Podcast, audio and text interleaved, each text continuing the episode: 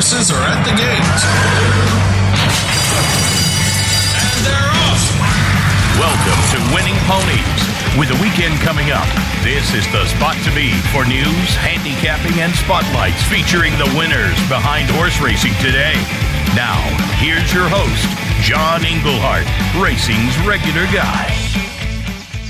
And good evening. And uh, it's that time of the year. Try just try getting some productivity done at the office or anywhere this next week. Good luck. I wish you that. Uh, the holidays are upon us. I wish everybody a uh, ha- Merry Christmas, Happy Hanukkah, cool Kwanzaa, and pretty much any way you celebrate the holidays. Uh, we're happy to have you aboard here on Winning Ponies. So uh, appreciate you listening. Hope everybody has a great holiday season. It's going to be a brown Christmas where I am, uh, but either way, hope I you surround yourself with family and friends, and uh, have a wonderful holiday season. All right, tonight. Anna Ford is with us. This should be television to have Anna on, but we've got her on this communication format. And uh, Anna and her mother, actually her mother, I believe Dottie, uh, started New Vocations, and over six thousand. Think of that number. Over 6,000 retired thoroughbreds and standard breds have been placed in qualified homes through new vocations.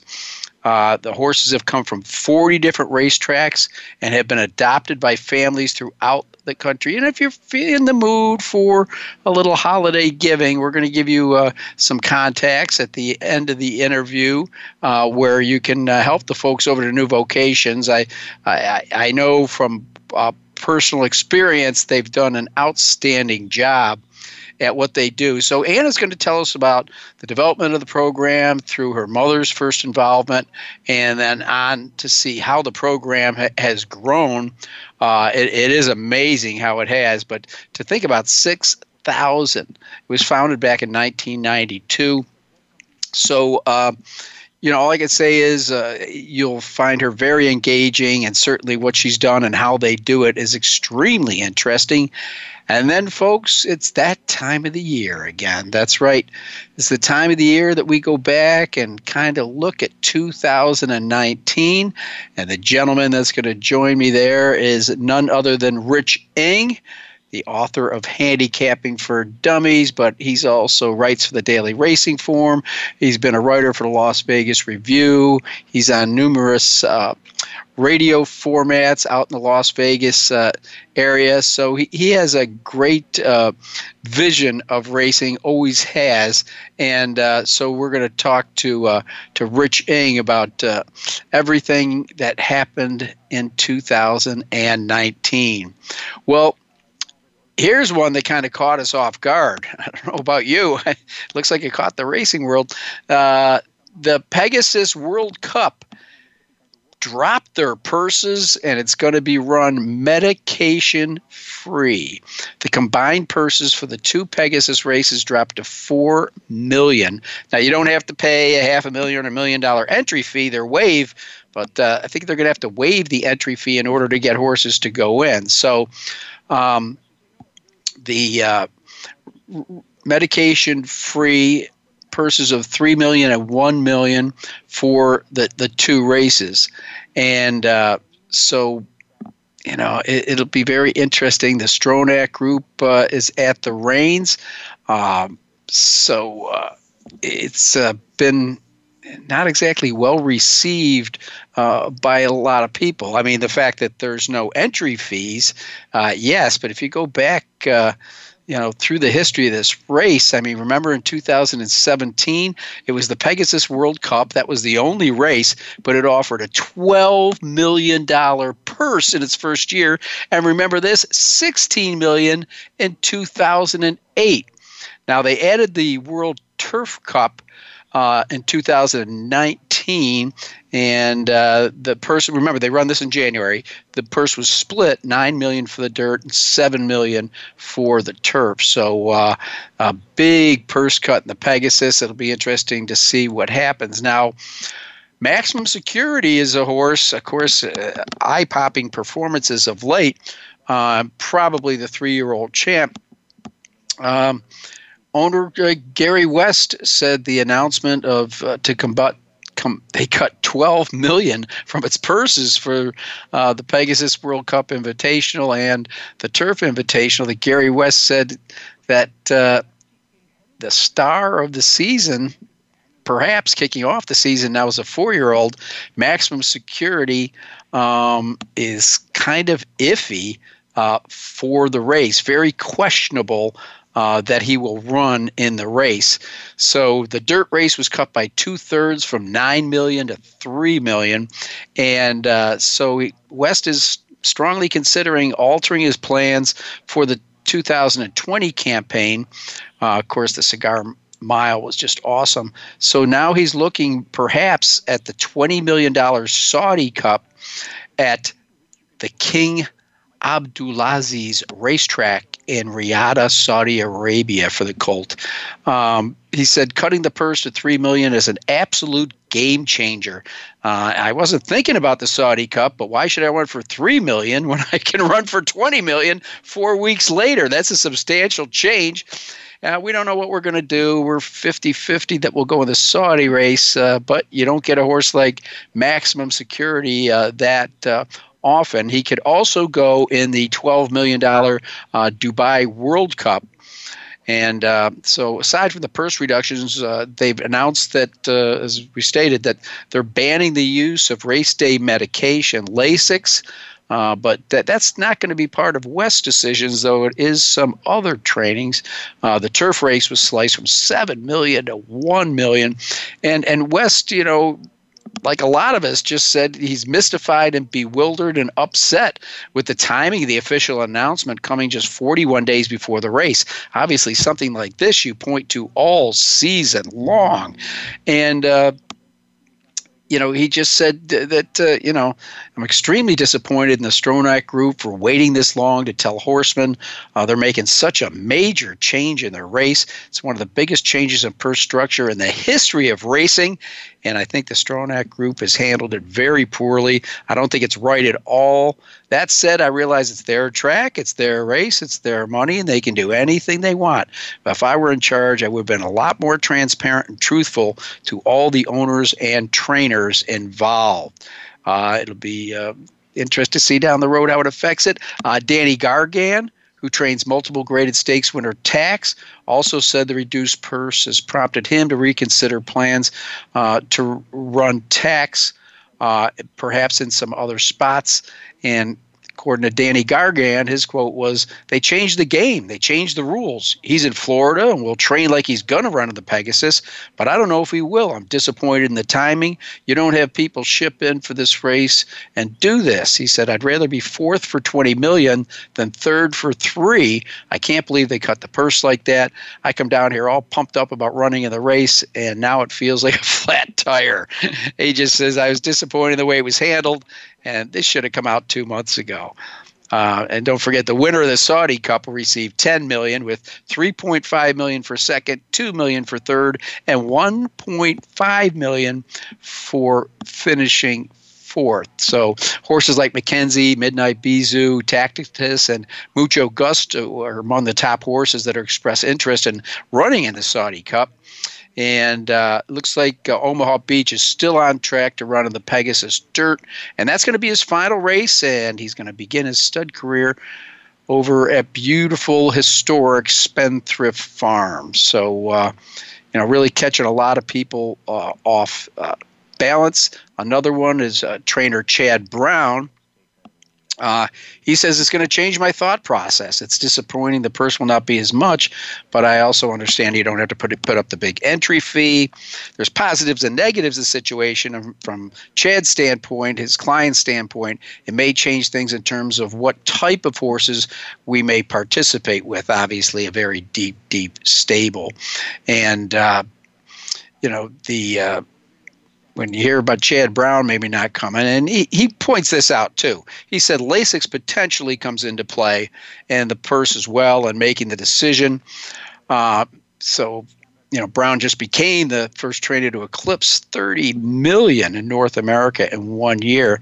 And he says if you're going to rest your horse during the winter, a $7 million purse can sway you to delay resting him and give up another engagement in order to run. He says these type things have to be decided on a horse by horse, client by client basis. And I want to take some time before we do that. So again, it'll it'll be interesting to see where they show up. Well, this was interesting news. Uh, this just out um, that the district attorney in California said no animal cruelty at Santa Anita. It was an investigation by the task force assigned by the Los Angeles County District Attorney uh, Jackie Lacey uh, said no evidence of animal cruelty or criminal wrongdoing from a spate of equine fatalities over the past year. Uh, there's a 17 page report called for numerous improvements, but uh, they reviewed everything from autopsies to veterinarian races, training and medication records, and information, information determined from interviews with track experts uh, Santa Anita uh, executives, employees, horsemen. Uh, you know, the main thing is they said it found no evidence supporting a supposition that Santa Anita Racing Management unduly pressured trainers to race their horses to increase field size. Uh, you, you can find the 17 page report on the blood horse. Here's something interesting. Turfway and Woodbine have combined to create an all-weather series, so they're going to switch. So uh, the, the, winner of the March 14th Jeff Ruby Stakes will earn an entry into the May 9th Marine Stakes at Woodbine, and the winner of the Bourbonette will be awarded a spot in Woodbine's May 10th Selene Stakes. And then at Woodbine, the winner of the Gray Stakes is guaranteed a spot in the Jeff Ruby, and the winner of the Mazarine Stakes has earned placement in the Bourbonette Oaks. Uh, this was uh, my friend Tyler Picklesimer, director of racing at Turfway, and Stuart Slagle, director of thoroughbred race planning at Woodbine, came up with the idea. So, uh, you, know, you want to talk about synthetic tracks? Turfway was the first track in North America to race on it uh, back before its 2005 meet. Okay, trying to wrap this up. Brian Hernandez Jr. has been on the show several times. Of course, he rode Fort Larned to victory in the Breeders' Cup Classic. This afternoon, he hit the 2,000 win mark, and uh, this is great. It was a family affair. It always has been for the Hernandez family. Among the jockeys greeting Hernandez was his brother Colby, who's currently the leading rider at the fairgrounds meet, his father, obviously his name Brian Hernandez, Brian being a junior, and uh, he's a former rider that works at the track now. And his sister Angela, uh, who rode professionally, I don't know that she is anymore. He's one of those great Lafayette, Louisiana natives, grew up on the back of a horse, and of course, he went on to become the champion apprentice rider. Uh, congratulations uh, to, to uh, Brian.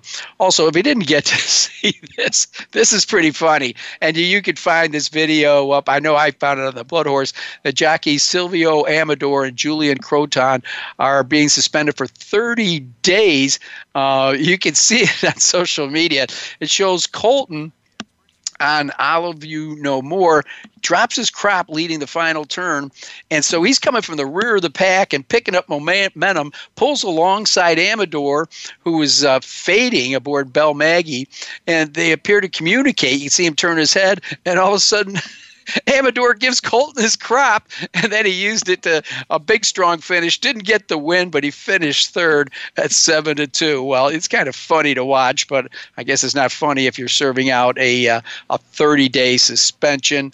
Uh, as always, want to thank uh, my handicapping guest. Uh, from last week, Mary Rampellini, and Derby points given out to none other than Steve Asmussen, who trained shoplifted. Now, this horse has been banging heads against some of the best, coming out of three straight grade ones. And uh, the uh, the move to the springboard mile turned out to be a good one. Of course, this horse sold for eight hundred thousand. Uh, he owns his connections some money along the way, but Asmussen has him back. No equipment change or anything. As always, uh, Ricardo Santana in the saddle. Those guys had just a fan fantastic day uh, over at Remington. Uh, also uh, taking the uh, the trapeze stakes. Again, these races uh, were on Monday. Uh, so he, he owns Remington. He ended up winning the Remington Park riding title. And let's not forget, last Sunday, She's All In, a $100,000. Magical was the name of the horse, trained by Asmussen, ridden by Santana. Was a change this time. Blinkers on. He ran down the leader in the final 16th. So those were the races from a track we don't handicap too much around here, Remington Park. And of course, coming up this week, the biggest race, the Mr. Prospector. You're going to check this out. You can you can talk about the field, but there's only two horses in here as far as I'm concerned. Imperial Hint, who was a vet scratch from the Breeders' Cup Sprint, coming in off a layoff since September 28th at Belmont. He's not uh, injured anymore, and there'll be no vet scratch. He's been working nothing but bullets at Monmouth Park. Uh, so he is wound up ready to go. He's at even money, but right behind him at seven to five is XY Jet, one of the quickest horses, particularly in the early part of a race. Uh, he's won over $3 million in only 25 lifetime starts. He hasn't raced since March 19th, so it'll be very interesting to see these two extremely fast horses match strides strides in the Mr. Prospector at Gulfstream Park. All right, that's enough of the first portion. That's national news and updating you. And up next, after this break, we're going to talk to the leader of New Vocations. She does an angel's work, Anna Ford. I'm John Englehart. You're listening to Winning Ponies.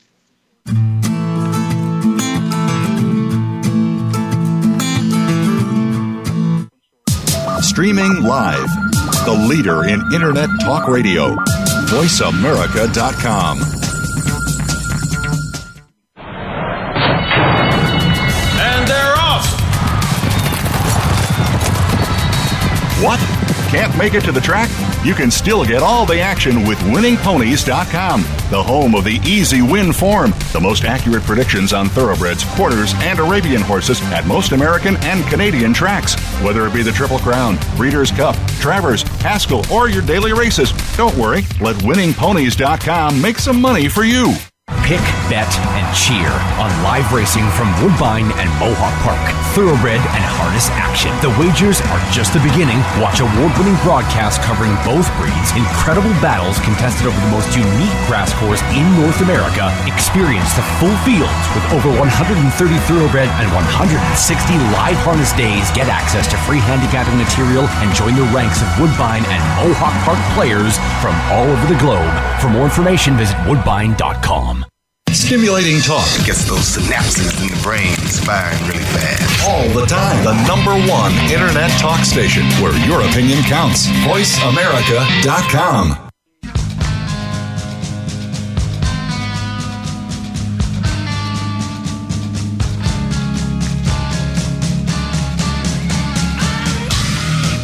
You're tuned in to Winning Ponies with your host, John Englehart. Got a tip for us? Need a tip from us? If you want to talk with John or his guests, the phone lines are now open toll free at 1 888 346 9144. That's 1 888 346 9144. Or you can send an email to show at winningponies.com. Now, back to Winning Ponies with John Englehart. All right. Well, I kind of read her resume at the top of the show. Anna Ford's a graduate of the Ohio State University. who has both basketball and football programs this week, I believe, in the top four in uh, each of their sports. Uh, she's a world champion equestrian. Uh, she studied and instructed internationally, is a mastered certified through the Certified Horsemanship Association.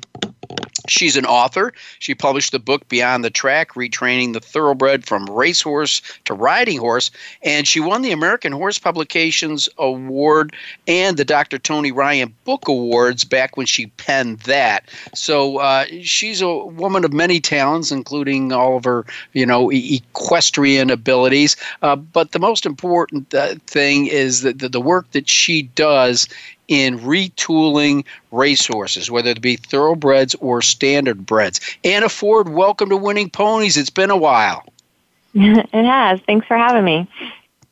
Well, uh, you know, I, I I've, I've known you for years, and uh, you know, I finally, oh, I think about two years ago, I got to meet your mother. Is it Dottie? Dot, yeah, Dot. Dot. Mm-hmm. Okay. Uh, so take us back because New Vocations, I believe, started with her vision. It did. Um, so uh, Dot Morgan, uh, my mom, she started the program in 1992.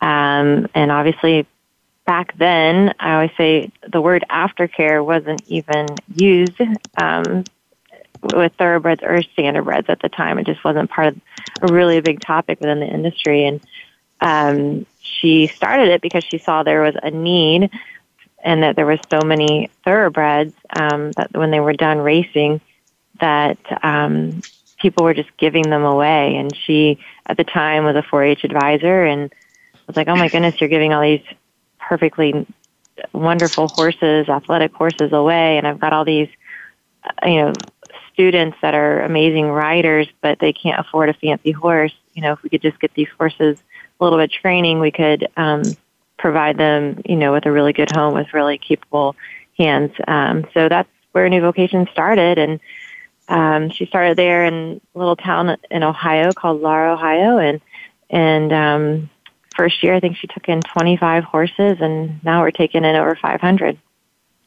unbelievable. Well, New Vocations now has locations in five different states Ohio, Kentucky, Pennsylvania, New York, and Louisiana, unless you've added one since I pulled down this release. Um, no, it's, it's, it's pretty amazing how it's grown. Now, um, let's describe to our listeners the process. Um, okay, I've got a horse that uh, has run through its conditions. It's it's done me well. Let's just say it's a gelding, um, and uh, he he served me well. Uh, but I, he's just not he's not fast enough to win races anymore. I'm not a rider. I don't know what to do with him. Uh, he's uh, he, he's he's in he's in pretty good shape. Probably has a few uh, you know n- nicks on him somewhere from his years of, of racing. H- how do I contact you? What's the process? Sure. So, um, first of all, we, it's very simple. Um, you can go to our website. It's newvocations.org. And um, our all of our contact information is on there. So, um, you know, if you're an owner or trainer looking to retire your horse, you can either email us through our website or call us on the phone number there. And and we'll walk you through the process. And it's fairly simple. The first step is, and again, this is on our website, you fill out a, a form, basically we call donor form or donor application, and you give us all the information on the horse.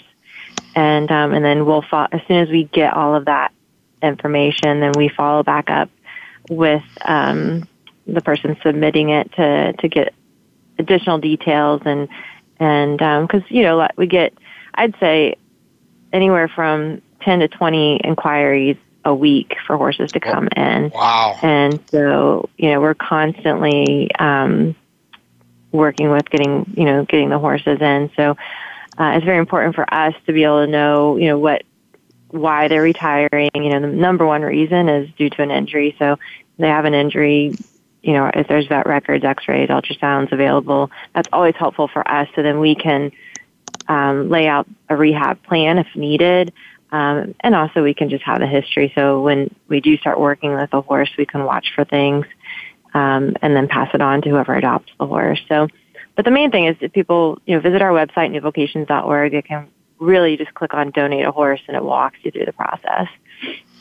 All right. Now, I've done that process. I've gone through it. Uh, I show up. The horse comes off the trailer.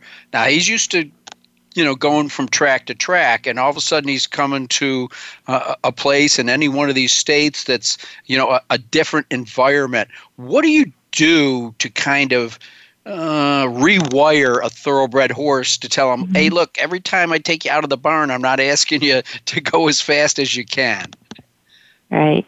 Yeah. So, and all of our facilities, we, we pretty much have the same program, and you know, a horse comes in. Um, we every you know they all get stalled. You know the thoroughbreds are used to being stalled 23 hours a day, so um, all of our facilities are set up for every horse to have their own stall, and then we slowly transition them to being turned out. We have all of our facilities have smaller, whether they're round pens or smaller lots, that they can you know slowly get back adapted to being outside. And you're right, you know, they they're if you just turned them out in a big field, that could be disastrous. so we we slowly introduced them into being turned out again. And obviously, when they were younger, that was their life, so they do adapt back to that.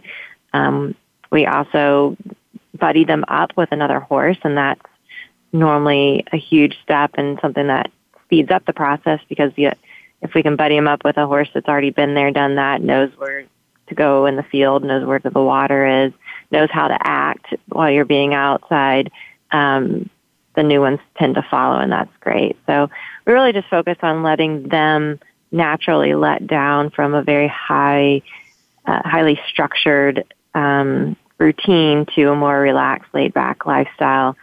Um, and you know, some of them, it, within a couple days, they're just right at home, and then others, it takes a couple weeks to just get them to relax. Um, and then once we get them to that stage, uh, we say when they're both physically and mentally ready, then we'll start working with them um, on the ground and start riding them and seeing, you know, what uh, what their interests might be. All of our trainers at each one of our farms are very well versed in the multitude of equine disciplines that are out there, and so they're watching everything from how the horse moves to how the horse behaves to considering, you know, if they have any limitations due to an old injury, um, to then best, you know, figure out what the next career is going to be, um, so that when when we do put them up for adoption, we can promote them that way. Well, um, I, I, know I've seen some great photos on your site, and I'm on your newsletter. Uh, uh, I receive it in my box all, on a regular basis, which, by the way, you people do a great job with your social media. Um, I see these uh, pictures of you know horses going over jumps, uh, younger riders, medium age riders, uh, different people, you know, performing i am going to say dressage but it's not dressage just taking horses through through a routine. Uh, i'm guessing mm-hmm. that's the next level and do, do, you slowly does he gain confidence in you and you gain confidence in him? And uh, how does that work before you start offering him up for adoption?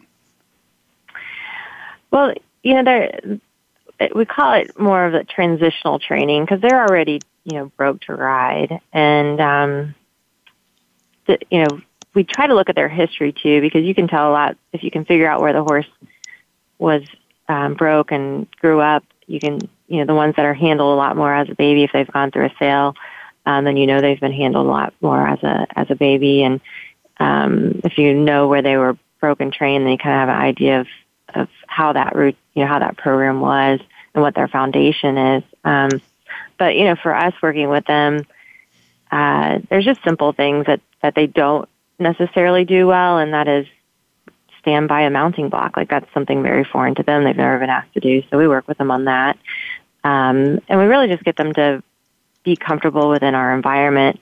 And which, whether it's our indoor arena or this time of the year or an outdoor arena, and just being able to kind of take in the sights and sounds and be relaxed at that. Um, but as far as, you know, then working with them at different gates, walk, trot, canter, um, we're just doing all the basics of helping them be more balanced and bend and turn. Um, you know, unfortunately, uh, the training methods here in, in America, um, there's not a lot of cross training. You know, there's everybody's training to the left. Um, they might jog to the right, but they're always galloping to the left. And some of the other European countries, where they can do some cross training. Um, right. The horses are a little bit more balanced naturally when they retire. So we have to do a lot of work on that kind of stuff. So it's it's really you know just the basics. Um, and again, some horses go through that really quickly and are easy studies, and we can you know move right along through the process. And some you know take a little longer, and some of them don't really like being in an arena, and we just take them out on trail rides and find what they really you know do like and enjoy. Now, I'm sure each horse develops through this process uh, over a different period of time. At what point do you say, "Hey"? Uh, I think Syracuse Slew's ready for a new home. And then, what's your next step for trying to, uh, you know, get somebody to adopt the horse? Do they come and see it? Do you send a video? Uh, how does that work? Yeah, so again, once we have an idea of you know what the horse is and you know what would what we feel their their next career, you know, would be, um, then we'll we put them up on our website. We provide photos and videos and a description of, you know, what we've seen and what we know about the horse, what we feel like they would be best suitable for. Um, go over all their positive attributes and some of their negative attributes, and um, and you know, today's equestrian, the num- number one way they look for a horse is similar to you know shopping in general. It's online, so um, we have a lot of visitors that that are googling and searching for you know thoroughbreds and standardbreds, and they find us and land on our site, and, and um, they start looking at our horses and if they see one that they like, the next step is that every person that adopts from us has to fill out an application. Um, we, we're pretty stringent on that compared to some other just all breed adoption programs. Um, we we know that our thoroughbreds and our standardbreds are not for everybody, and so we feel it's very important that we try to put them in homes where people have a little bit more experience. And they're not first time horse owners, and because a thoroughbred specifically is is not um, a good first time horse per se without somebody having good guidance. And and so um, once they've been through the application process, and we ask everything from you know what their financial status is. So can they afford a horse? Um, they have to provide vet references, and we do um, send reference le- uh, forms for vets to fill out and personal references. And we won't adopt somebody a horse unless we can get a positive vet reference that can state that the individual can care for uh, a retired racehorse and they've been to their facility and, and feel like it's a safe and suitable place. So once they get through that, then um, half of the people come and visit and see the horses and meet them and see them being ridden. Um, and believe it or not, the other half will adopt sight unseen just through our videos and and photos and they'll talk to our trainers and you know our trainers do our do their best to try to match you know each person up with the right horse all right. Well, it's the Christmas season. It's the time of giving.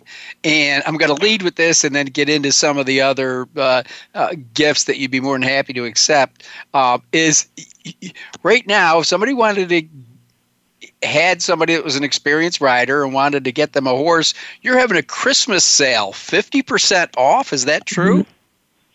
Yeah, that's right. So, um, and generally our adoption fees are fairly reasonable compared to, you know, um, what you're getting. Because you're really getting a, a phenomenal horse that's athletic, that's been vetted, that, you know, has a ton of experience. Um, and uh, for a fraction, you know, of what the horse is actually valued at, that our our policy's always been we'd rather find a horse a home quickly than ask a lot of money and you know be waiting for months on end. And at the end of the year, we always do a Christmas special where all the adoption fees are half off, and um, it is it does tend to be our our larger month. Last year, I think we had 40 adoptions just in December. That's awesome. Well, um, I. Uh, all I could say is, you know, even if you're not, even if you just listen to Anna and you want to go to New Vocations and check out what they do, uh, if you're just a horse lover, there's a lot of different ways you can help at every single level. I mean, there's a level for, uh, you know, gift essentials like vaccines. You can uh, get a horse a winter blanket. Uh, you can get a horse a set of shoes, um, a, a, a gift vet or chiropractic care. It kind of moves its way up, but everybody has a different purse structure. Um, and it, it, it's just fantastic, Anna. That um, you know, all of a sudden, you know, all they need to go. I'm not going to quote each level, but they'll see what they get for for what they give, and uh, it, it, truly is a marvelous thing that uh, you, your your family's done, and uh, you as the the leader of no new vocations have uh, watched the program expand to so many states. Um, I mean, it's just fantastic. So, what's the best place to go for the people that are listening? and say, hey, that sounds like a good idea. I want to A, adopt a horse or get one for my experienced rider, or B, that's a fantastic effort New Vocations does, and I'd love to make a donation. Um, well, again, back to our website is the best place, newvocations.org, and you can, um, if you're interested in donating, um, you click on donate and it shows you the different areas that, like you just mentioned, that you can donate. You can donate through our general operations, which is all of those things you just mentioned. Or um, we still have a capital campaign going where if you want your name on something at our, our facility in Lexington, there's all kinds of options there. Um, for adoption, you can just click on horses available and you can look through all the different horses and that we have um, at all the different facilities.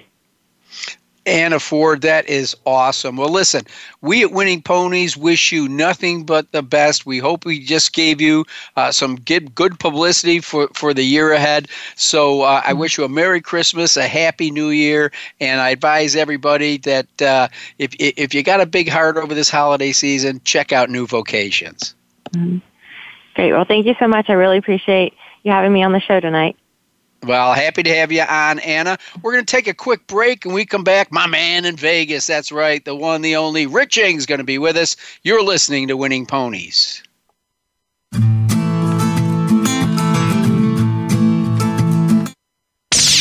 The Internet's number one talk station. Number one talk station. VoiceAmerica.com.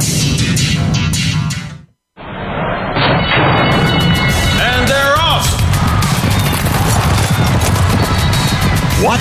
Can't make it to the track? You can still get all the action with winningponies.com, the home of the easy win form, the most accurate predictions on thoroughbreds, quarters, and Arabian horses at most American and Canadian tracks. Whether it be the Triple Crown, Breeders' Cup, Travers, Haskell, or your daily races, don't worry, let winningponies.com make some money for you. Pick, bet, and cheer on live racing from Woodbine and Mohawk Park. Thoroughbred and harness action. The wagers are just the beginning. Watch award-winning broadcasts covering both breeds, incredible battles contested over the most unique grass course in North America. Experience the full fields with over 130 thoroughbred and 160 live harness days. Get access to free handicapping material and join the ranks of Woodbine and Mohawk Park players from all over the globe. For more information, visit woodbine.com.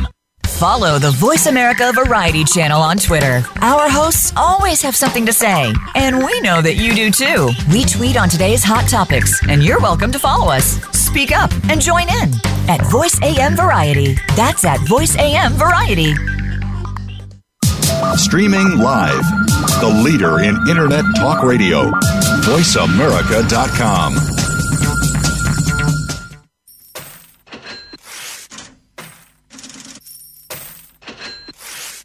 You're tuned in to Winning Ponies with your host, John Englehart. Got a tip for us? Need a tip from us? If you want to talk with John or his guests, the phone lines are now open toll free at 1 888 346 9144. That's 1 888 346 9144. Or you can send an email to show at winningponies.com. Now, back to Winning Ponies with John Englehart. All right, and with me, a man that has his finger on the pulse of thoroughbred racing uh, on many levels. Uh, he's one of our most popular guests. Uh, Rich Eng is with us. Of course, uh, uh, as we've had him on many times, you know that he is the author of Handicapping for Dummies, and um, he also does some writing for the Racing Form, been associated with the Las Vegas Review. And if you just Google him, you can also find out some of the services that Rich provides horse players from around the country. Rich, how are you doing, my friend? Hey, real good, John. And uh, let me just uh, publicly uh, wish uh, you and your family and friends a Merry Christmas, Happy uh, Holidays, and Happy New Year, and uh, to all the listeners out there. And uh, now, one thing about Vegas is there was a time a long time ago, John, where December and January were real quiet. But uh, ever since they had the National Finals Rodeo coming to town for the last couple of decades, this town was full of cowboys for the last 10 or 12 days. And now we got the the football bowl game coming up over at Sam Boyd Stadium, the Vegas Bowl. So the winter is not a downtime anymore for us here in Vegas. No, I remember when I used to go to the racetrack industry on a regular basis, we would route our flights back through Vegas and the national rodeos were always going on. It was just it was almost like being on a movie set, you know, you'd be in a casino and all these guys are going by with the big old belt buckles, their cowboy hats, pretty girls on their arms. It was like, yeehaw! But, yeah, uh, everybody kind of looked like uh, John Wayne or uh, Gary Cooper with uh, with yeah, their yeah. cowboy outfits and their cowboy hats. It looked like the old west. they, they they wear it well. Well, you know, Rich, you know, again, I'm calling you in as somebody that looks at the sport from a lot of sides and has some great opinions, mm-hmm. but th- there's little debate that 2009 has been a difficult one for thoroughbred breeding and racing. Uh, we've been tested like never before. Our very existence has been called into question uh, by many of the general public, some of our elected officials, na- national media outlets, and of course, our good friends at PETA um, have, have, been yeah. getting involved. Uh, sometimes people that don't know enough about the game, uh, but nonetheless, uh, let's hope that everybody's doing it uh, out out of concern. And uh, we are seeing, I think, philosophically, uh, if, if you look at some of the recent articles uh, uh, about the uh, the Thoroughbred Symposium, for example, um, and the Jockeys Guild and stuff like that, that people that do have a real concern, and there's just so many people in our industry that have conviction um, that uh, we're approaching this with new vigor, new ideas, and a sharpened sense of what's at stake. And maybe it's been a wake up call for the industry. Well, a wake up call for sure. I, I think certainly one of the biggest wake up calls that, that we should have seen on the horizon was when the uh, dog racing industry uh, in Florida was basically uh, legislated out of existence. I, I think 20 is 2020 the last year of dog racing, and then that uh, sport becomes extinct. And uh, you know, if that can happen to such a big industry in the state of Florida, that, that can happen to horse racing in, in possibly some other states. But you know, the evolution of horse racing, I, I think we have to change with the times. But we're no different than you know, for example, like the National Football League or uh, the National uh, Hockey League. Now that we have the the Vegas Golden Knights, I'm back spending a lot of time on uh, watching and reading about hockey. But you know, those two professional sports, John, they have done an awful lot in the last few years trying to promote and change the rules for player safety. And you know, our sport in its uh, in its histo- history, uh, we basically may have to go the same route. But you know, that's a that's there's nothing wrong with that, in my opinion. The safety of the horses is paramount. The safety of the jockeys is paramount. And um, if professional sports can make rules changes and things to protect the athletes in their games, well, we can do the same in our sport. We can, and you know, I, have always had guests on to, uh, talking about helmet safety and you know safety of the jockeys and, and, things like that. let's face it, in the sports you just named, though, there are injuries. If you're an athlete and you're competing at the highest level, you're going to get hurt. You can't say, "Oh my God, you know these horses are being led to slaughter." Well, is is an injured linebacker in the NFL was he led to slaughter?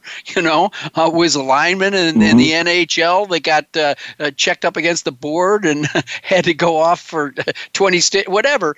It's going to happen in sports. Now, I'm not saying it's acceptable, but we've got to understand that it's it's part of any athletic competition. So um, now, as you pointed out, the, the most important meet in the history of Santa Anita uh, just concluded, and it may have had a huge impact on, the rest of the country.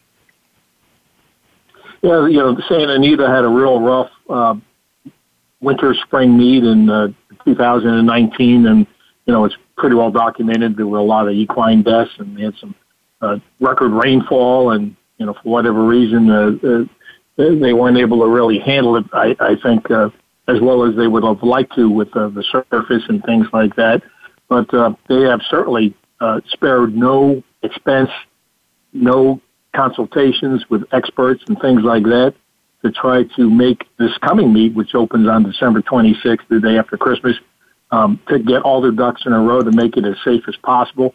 I know they've had the focus of the California governor on down to through the, some of the politicians taking a, an eye on horse racing. But you know, everyone's rooting for Santa Anita. We we all actually have a, have a stock in, in their success because you know even though it's California, I know John, you're in Ohio and I'm in Vegas and Nevada, but you know the sport of horse racing we are tied into what happens at Santa Anita, whether we like it or not. I, there's going to be so much focus and attention there. So we all have to root for a, a very successful meet, a very safe meet, and that uh, all the procedures that they put in to implement for the for the performers, the uh, athletes, and also for the, the track itself uh, work. And uh, we have a, a minimum number of fatalities. We, we'd love to have zero, but it, it's probably not going to be possible to have zero fatalities, but to keep it as minimal as possible. All right. Well, we're doing the year in view in uh, review with which uh, Rich Eng, and let's go back to the first Saturday in May. I maximum security disqualified in the Kentucky Derby. I believe the first time in history it happened to a Derby winner during the running of a race. And since then, he's had an interesting career with uh, getting sick and missing races, and then all of a sudden coming back. And I mean, his cigar mile was absolutely through the roof. Yeah, that was really quite a race. And uh, John, I can't remember if, if you had me on before the Derby, but as far as my uh, handicapping and selections for the Triple Crown, I actually did pretty well because I did pick maximum security to win the Kentucky Derby. And even though we crossed the finish line first, I didn't get paid like like many others. And I did have Sir Winston as my top choice in the Belmont. But you know, the thing with maximum security is uh, he uh, he became a lightning rod in the the, the horse racing industry. Uh, Gary West brought a lot of it upon himself because he was talking about suing the Kentucky State Racing Commission and trying to get the the disqualification overturned. But you know, I'll, I'll give uh, him and I'll give uh, his trainer Jason Servis a lot of credit because they basically uh, reset the season for the second half and plotted out a, a, a managed the schedule that really gave this horse a chance to be the champion three-year-old. You know, by winning uh, you know a couple of key races at the end of the season, including the Cigar Mile where he beat all their horses. So um, uh, I'm an Eclipse voter. I, I I think you are too, and um, you know, he might have uh, done enough to, to win that category. And uh, but we got a lot of other categories to think about too, from, from horse of the year on down. But big year for maximum security. A- absolutely, and a big year for uh, bricks and mortar and Mitole. I mean, both of them uh, just looked unbeatable. But we all know everybody can lose a race now and then. Um, mm-hmm. What do you what do you think in, in that photo finish? It seems like most people are giving the nod to bricks and mortar. Uh, yeah, he probably, you know, I'll have to, you know, I've got all the PPs in front of me. In fact, I've got the uh, the Racing Form Eclipse Award uh, uh, past performances. It came in the mail yesterday, and I've got that, so I'll be voting probably over this weekend.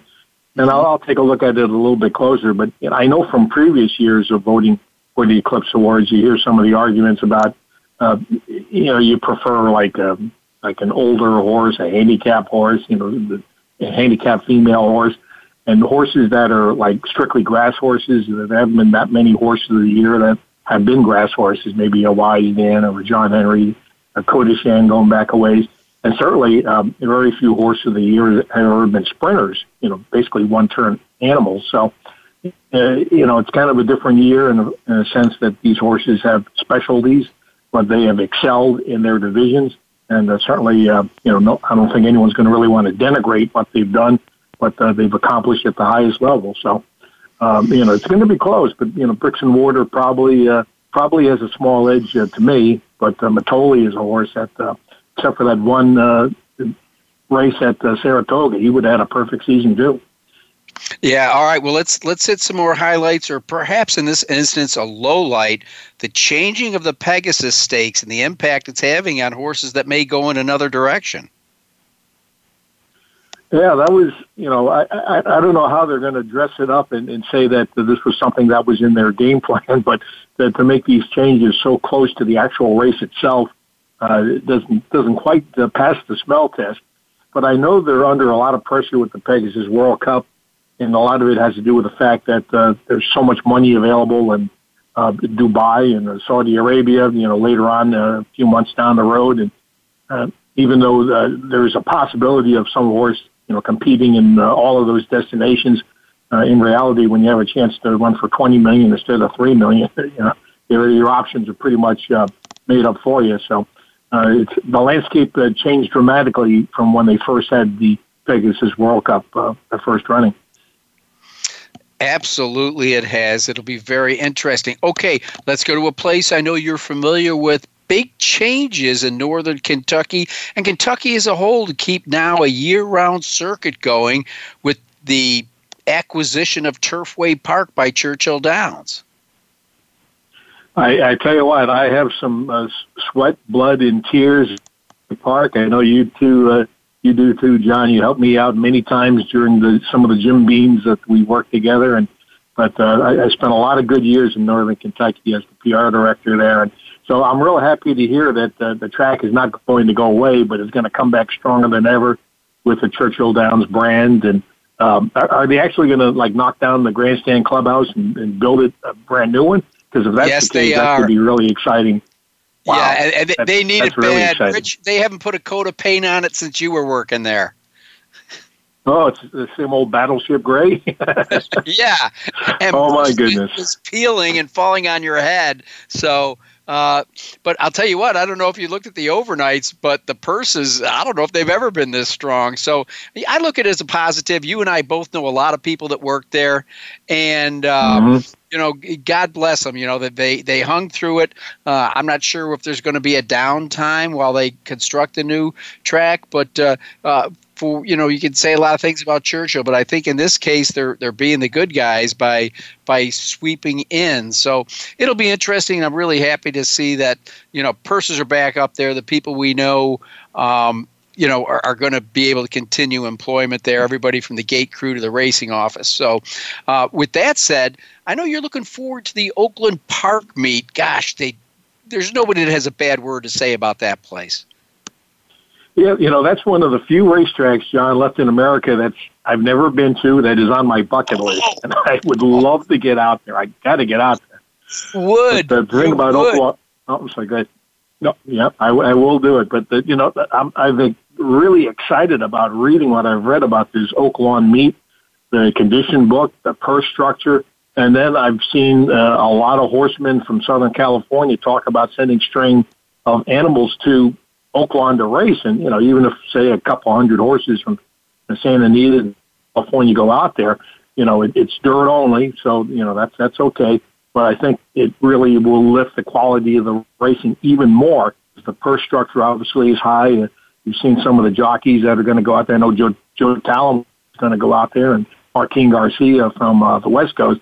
Maybe there's some guys from the East Coast heading out there too with that kind of money being thrown around. Well, you, you can hear it from me, Rich. You gotta go. It, it's like it's missing out on Saratoga or missing out on Keeneland, you know, uh, Del Mar. You know, this is definitely on your list. You, you'll find out.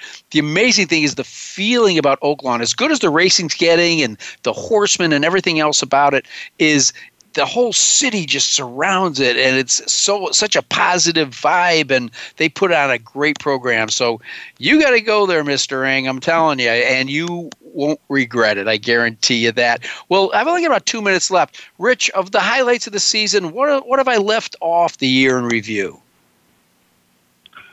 Um, I'm trying to, to, to, to think through things. Um, you know, we uh, uh, the horses you mentioned of uh, Bricks and Mortar and Mitole have, have been the top of the heap. The uh, three-year-old division was uh, pretty much a mishmash the entire season. I mean, when you think about the Triple Crown, the Haskell, the Travers, you know, things like that, everybody was taking turns beating one another. So, uh, but you know, one thing I kind of hope for is that a lot of these horses do stick around and race as four-year-olds because that is really where we need our stars to develop. Is uh, not to you know retire after a two-year-old or a three-year-old season, but the race at four and five. So hopefully that trend will will continue and then pick up some more.